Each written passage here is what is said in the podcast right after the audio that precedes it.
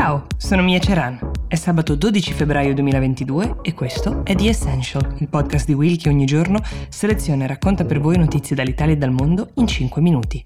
Come ogni sabato, questa selezione l'avete fatta voi.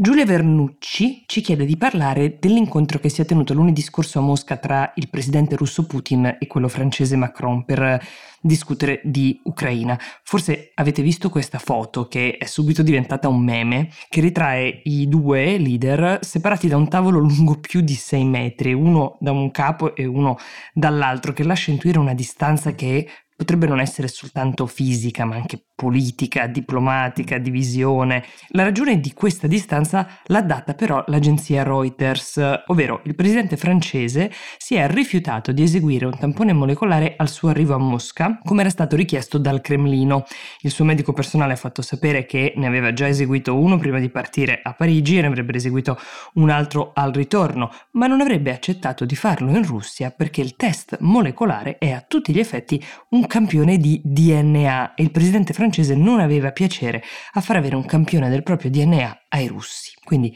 l'unica alternativa possibile per incontrarsi, data la bolla in cui Putin vive ormai da due anni per mettere in sicurezza la propria salute, era quella di mantenere una distanza di almeno 6 metri in tutte le occasioni. Questo incontro è durato quasi 6 ore e al termine, per le ragioni di cui sopra, non è stato neanche possibile fare la tradizionale foto con la stretta di mano, che è un rituale che di solito vuole indicare al mondo il fatto che l'incontro sia stato proficuo. Ecco, Putin ha dichiarato non ci sono questioni politiche, questa vicenda non interferisce in alcun modo con le negoziazioni. Macron ha un team medico suo che si occupa di lui e che definisce che cosa sia accettabile fare e che cosa no in queste occasioni. Qui la scelta è stata senza possibilità di appello. Per quel che riguarda i contenuti invece dell'incontro in sé, l'obiettivo di Macron era una de-escalation della tensione causata dall'avanzamento delle truppe russe verso il confine ucraino, almeno questo era l'obiettivo dichiarato, mentre Putin cercava di capire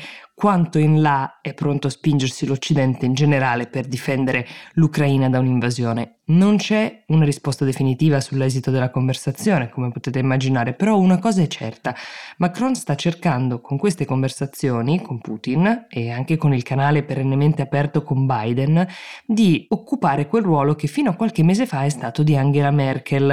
ovvero il leader europeo a cui spetta la risoluzione di questioni di ordine mondiale a nome di tutta la comunità Piccola nota aggiuntiva, tre giorni dopo al Cremlino è arrivato il presidente kazako Kassim Jomart Tokayev e di questo incontro sono uscite foto dei due che si stringono la mano, che si siedono vicini, con soltanto un tavolino da caffè tra di loro. Non ci sono dubbi né sul fatto che i due siano molto amici, mm, Putin e Tokayev, né sul fatto che il presidente kazako il proprio DNA lo abbia generosamente offerto a Putin.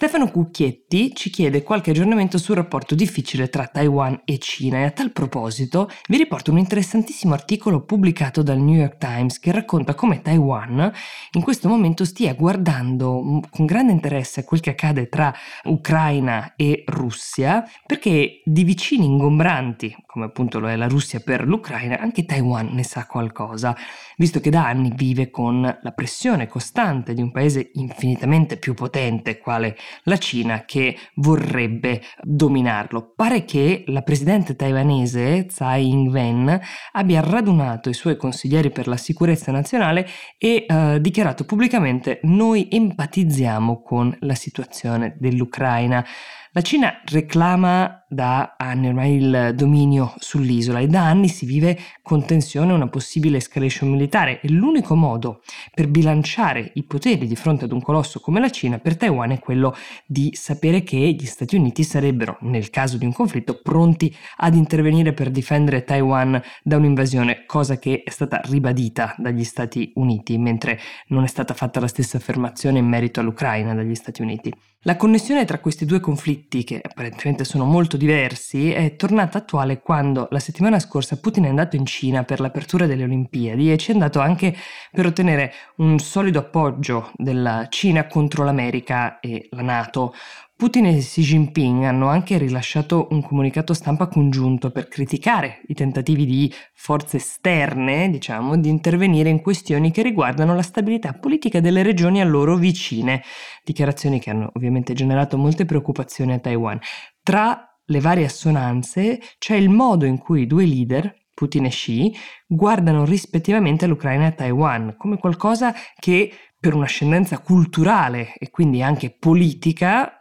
un po' a loro appartiene e questi paesi meno potenti, che con loro confinano, diventano il terreno in cui si gioca a braccio di ferro con le altre potenze mondiali, come gli Stati Uniti.